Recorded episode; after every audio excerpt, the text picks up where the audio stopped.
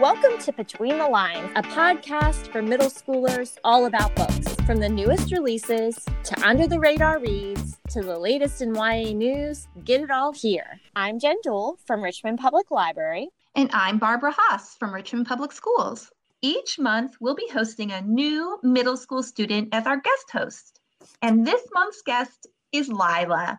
Lila, would you please introduce yourself? Hi, I'm Lila. I go to Binford Middle School and I actually I play the instrument the harp, so that's really cool. That is really cool. I love that. Well, welcome Lila. Thanks for joining us today. This is episode 6 of Between the Lines, our podcast dedicated to books for middle schoolers. We are excited to be talking to you about some awesome books that we're currently reading, some of our favorite graphic novels, and some YA news. So let's talk about what we're currently reading. I'll go first. I just finished My Calamity Jane, which was actually written by three different authors Cynthia Hand, Brodi Ashton, and Jodi Meadows. And My Calamity Jane tells the story of the Wild West legends Wild Bill Hickok, Calamity Jane, and Annie Oakley, except for the fact that they're werewolf hunters. This book is told in alternating chapters by the different characters, and the authors act as narrators, breaking into the story periodically to add details to the story. I found it to be perfectly charming. The story is Jane's, but everyone has a part in the action. And at its core, this is a story about acceptance. Just because you're a wolf doesn't mean you're a bad person. And there are bad people everywhere. You might even be related to some of these bad people. Bottom line, sometimes family is the people that you choose, not the people that were actually related to you by blood. Ooh, werewolves in the Wild West. What more could you ask for? I don't think I've ever heard of another story with that same premise. That's really interesting. It was really um I I found it very very charming and I, I want to talk about my favorite part, but I can't without giving away too much. But I will just say like it kept me guessing throughout the whole book and it has a really good animal story. That's I'm going to leave it at that. It has a really great animal story that you would love, Jenn. oh, Lila, are you a fan of books with monsters in them, like werewolves or vampires or anything like yeah, that? Yeah, I've read a couple books like that. So this one might be right up your alley then. Yep. So Lila, I don't know if you know this about Jenn, but she is a dog lover. Do you like dogs or cats or turtles or any particular animal? Um, I have a cat and a dog, but what's really peculiar is that I have a pet mouse. That is peculiar. What is your mouse's name? I named him Biscuit. I don't know why.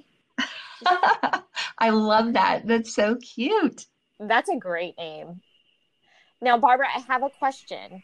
I know that this is part of a series, but it I think the series is unusual in the fact that it's not just one story that continues over each book, that it's sort of a different story for each so, book. Is that right?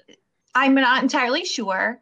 I know that there was a book in this series called My Lady Jane, which might be the the prequel to this story my calamity jane i'm not entirely sure but i will say with certainty you don't have to read any of the other books to get this book it's a story in and of itself that's what i was getting at curious yeah. about well, how about you, Lila? What have so, you been reading lately? Um, I've had this book on my shelf a while. It's Coraline, and I've seen the movie. I thought it was going to be like an exact replica of the movie, but it actually surprised me because there are some things that have really changed when they recorded the movie. Like, yeah, I really liked the book. I like picked it up. I was really confident. I was like, yeah, I'm going to finish this book. And I honestly only have a couple chapters left. And I really like this book because it tells a story. It's like you go on an adventure with the main character and it's very interesting. So I I haven't read the book or seen the movie. Is it scary? I always think Coraline is scary. Yeah, it's kind of scary, but it's for kids, and I'm kind of into scary stuff. So it was like, I'm gonna read this, I'm gonna get through this book, and it's actually a really good book. When I picked the book up, I was like, I'm just gonna read this every once in a while. But I honestly read it every night, and I'm still not done with it, but I only have a chapter left. Awesome. I wonder if it's going to end the same way that the movie did. Who knows? Who knows?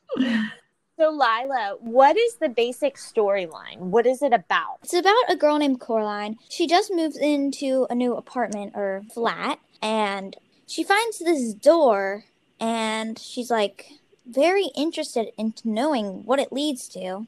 So she like begs her mom to get the key, but it turns out it's literally a brick wall. But as you get into the story, she opens it one day and it actually is a tunnel and it leads to like a different world where her family is different but one thing that's like very different is that instead of having normal human eyes they have buttons for eyes That sounds so creepy. Wow, that that sounds really good. So you recommend yes it then? i rec- recommend it 100% Wow. I'm adding it to my list. I might be too scared. So I've been reading, or actually just finished a book that people might consider creepy, but it's really not. It's called The Art of Taxidermy, and it's by Sharon Kernot. So, taxidermy, if you don't know, is the practice of taking a dead animal and basically stuffing it. So, you're taking out everything inside and you're stuffing it and you're preserving it so that it's sort of a, a, piece of artwork of this animal. A lot of people that hunt do this with animals, but then some people just do it sort of as an art form or a science. So, this is a novel in verse. So, it's a very quick read. I literally read it in one sitting. It's about a girl named Charlotte, or Lottie, as they call her, and she's having trouble dealing with death. She's had a couple people that are important to her pass away over the years, and she, as a young girl, is really having trouble processing her grief. So she turns to taxidermy as a way to deal with her grief. The trouble is that there are certain people in her family that don't understand this new hobby, particularly her aunt, who thinks it's grotesque, it's ghoulish, and it's inappropriate for a girl. Luckily, Lottie has a dad who loves her and accepts her for who she is and supports her passions and is also a scientist, so understands sort of how her brain is working through this. One thing that I loved about this book is not only the supportive father figure and the fact that there's a young girl that kind of does things a little differently, but it's also set in Australia just after World War II, which kind of adds a whole nother dimension to the book that I've never really read in a story before. So that was interesting. I have to admit, when I picked up the book, I had no idea really what it was about. The title just intrigued me.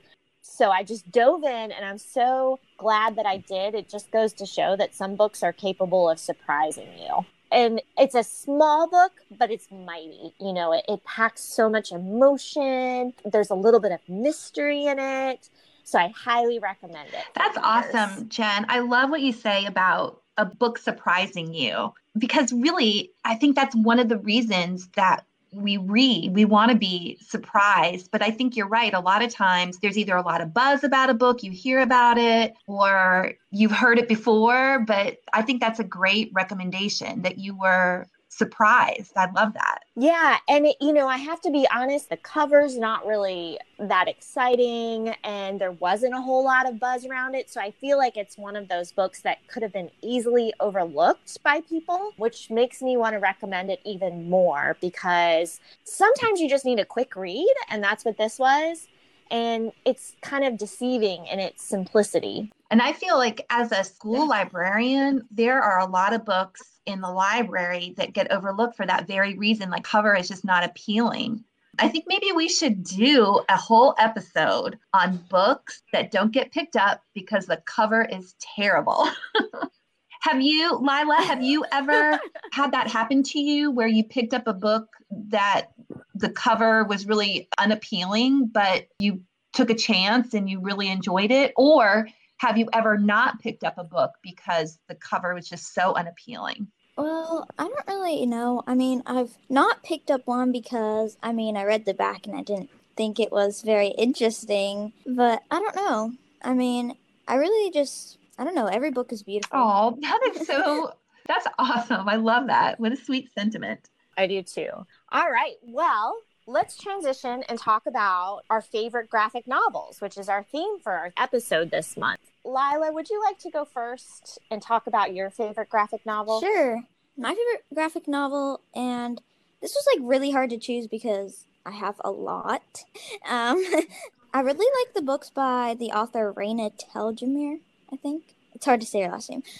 Yeah, one of my favorites is called Ghosts. It's about uh, this family having to move to a different town because of their sister Maya has an illness where it's kind of hard for them to breathe in the area current area they were living in. So they had to move somewhere that had less wind. It's basically about that and they really celebrated Day of the Dead and the sister was all about that. Maya, she was all about that, but their sister Cat she hated it. She was scared of the ghost. She did not want it anywhere near her sister. But honestly, in the middle of the book, she grew to like them, and it was it was actually pretty cool. I've read that one, Lila, and I agree. That one was a really good one. I like too that because Day of the Dead is really all about honoring your loved ones that have passed away. Yeah, absolutely. Right? And I think they make it so that ghosts or, you know, people that have passed away are not scary they're there to still sort of watch over you. Is that right? Do I remember correctly? Yeah, that was a good story because it kind of brought that out and talked a little bit about that tradition. It was definitely. It's good, good to know that it's not scary. so, Lila, are you a huge graphic novel fan? Is that why it yeah, was hard for you I to also decide? have one that's kind of funny and scary. It's called Fake Blood. I don't quite remember the author, but it's kind of about this guy who likes this girl and he's and she's in love with vampires. So he tries to like dress up as one, but then she thinks that he is one and it goes crazy and she like tries to kill him because he got it all wrong. I don't know. I thought it was funny. That sounds hilarious. and and a little scary. I'm detecting a theme in your reading preferences, mm-hmm. Lila.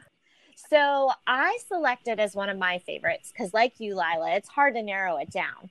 But one of my favorites is called Snapdragon, and it's by Kat Leyh. I think that's how you pronounce her last name. And it ironically, is also about taxidermy. so it's about a young girl named Snapdragon, or Snap as they call her, and she befriends the town's witch. What happens is, and this is the reason that I picked it up, her little pit bull named Good Boy runs away and gets lost, and the town witch finds him. And so that's how Snap begins to to come into contact with the witch to meet her but really the witch is not a witch of course Jacks is her name and she's really just an old woman who lives sort of as a recluse that people don't understand because her hobby is to go around and pick up roadkill and then recreate it into beautiful taxidermy.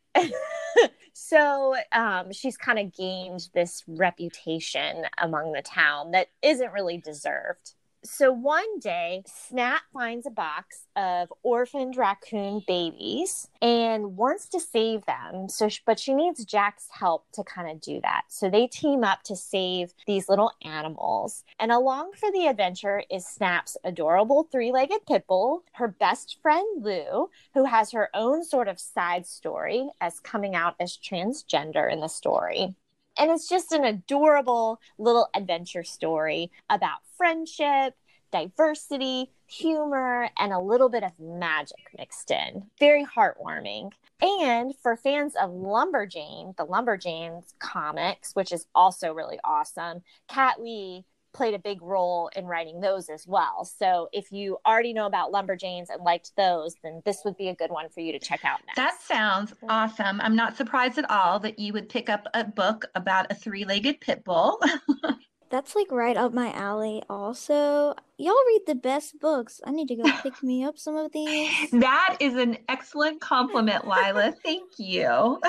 Well, I will jump right into my graphic novel and I think maybe unlike the two of you, I am not a super graphic novel fan, but I have read several that I've just love, love, love the story. And the one I'm going to talk about today, not only did I love the story, but I felt like it couldn't be told in any other way than as a graphic novel. So today I'm going to be talking about Page by Paige by Laura Lee Gulledge.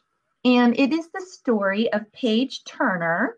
That is her name. Her parents are writers who moves from Charlottesville, Virginia to New York and she's having a really hard time adjusting. So, what she does, she considers herself an artist, but she hasn't really told anybody that she has this identity of herself. She does not have a whole lot of self esteem when it comes to her art. So, she buys a sketchbook and she works on sorting through her feelings by drawing in her sketchbook. And the story is told in chapters, and each chapter is a different rule that she has for herself as she's kind of discovering who she is. So each chapter is a different rule. And throughout the book, as she's discovering herself through her drawings, there's a lot of self reflection. The drawings are all in black and white, which for me really drew me in to mm. the story. I think that had the drawings been in color, it wouldn't have allowed me to absorb the message of the story as much as having them in black and white. But I feel like because she is an artist and because she is working out some of her anxiety through her art, that telling this story in any other way than pictures from her sketchbook would have totally lost the impact of the story. And my favorite part of the story is she, her new friend group that she meets and Paige go out and do these like random acts of art kindness, which I just love the idea. I'm not going to tell you what they are because I don't want to ruin the surprise, but that was definitely my favorite part. And the first time I read this book, I was in a mother daughter book group, and we actually went out and also did a random act of art kindness. And again, as a mom, one of my favorite parts of the book as well was the honest look at the relationship between mother and daughter and um, how that relationship shifted and changed as Paige was getting older and really trying to find her own identity. I thought it was a great book especially because it was in this graphic novel form. I had not heard of this one before today, so it sounds really good. I'm going to put it on my list. I love when you can use creative expression, whether it is through art or writing or taxidermy, to to kind of process things that are going on in your life. And I think it's an important message too. Definitely page by page, you know, Paige works through her issues through drawing. And especially as we're hopefully coming out of a pandemic that has lasted, you know, over a year, any creative outlet that you can find to help you get through these really tough times is important. I wonder, Lila, do you have a creative expression that helps you when you're either worried or anxious or feeling things? Well, I like to crochet and make stuff. Yeah, me too. I consider myself a maker, but I don't crochet, but I can see where that would be a really relaxing way to kind of divert your attention from maybe some other things that were weighing heavily on you. Thank you for sharing that one, Barbara. Okay, well, we've come to the part in the podcast where I get to share some YA news. And I am thrilled because I think this one's going to be right up Lila's alley. Lila, are you a fan of The Nightmare Before yes. Christmas? I kind of had a feeling you might be. The Nightmare Before Christmas is a movie that came out a number of years ago. I feel like almost 20 years ago. And it's a movie by Tim Burton. And it's almost become like a cult classic. And people have been hoping for a sequel for a long time, but nothing has come of it Well, a sequel is coming out in the form of a book that is being published through Disney. They have asked Shea Ernshaw, the author who wrote The Wicked Deep, to write this new YA novel that follows Sally from The Nightmare Before Christmas. Although it doesn't have a title yet, it depicts Sally and Jack happily married, but their lives get momentarily turned upside down when Sally accidentally lets loose a mysterious villain in Halloween Town. And together, they have to go on a quest into other holiday worlds to find the Pumpkin Queen and uncover secrets about how to save Christmas Town. So it sounds like it's going to be really good. I think fans of The Nightmare Before Christmas should love it. I'm excited for it to come out. I have not ever seen the movie, but I love the fact that there was it a, a pumpkin queen? Yes. I'm sure Lila would love it. What do you think, Lila? Yep. Thank you for joining us for this month's episode of Between the Lines. And thank you, Lila, for being our special co host this month. Tune in next month for all new books. And if you're interested in being a teen co host like me, please reach out to Jenn or Barbara. And their contact info is in the show notes. Until next time. Happy reading.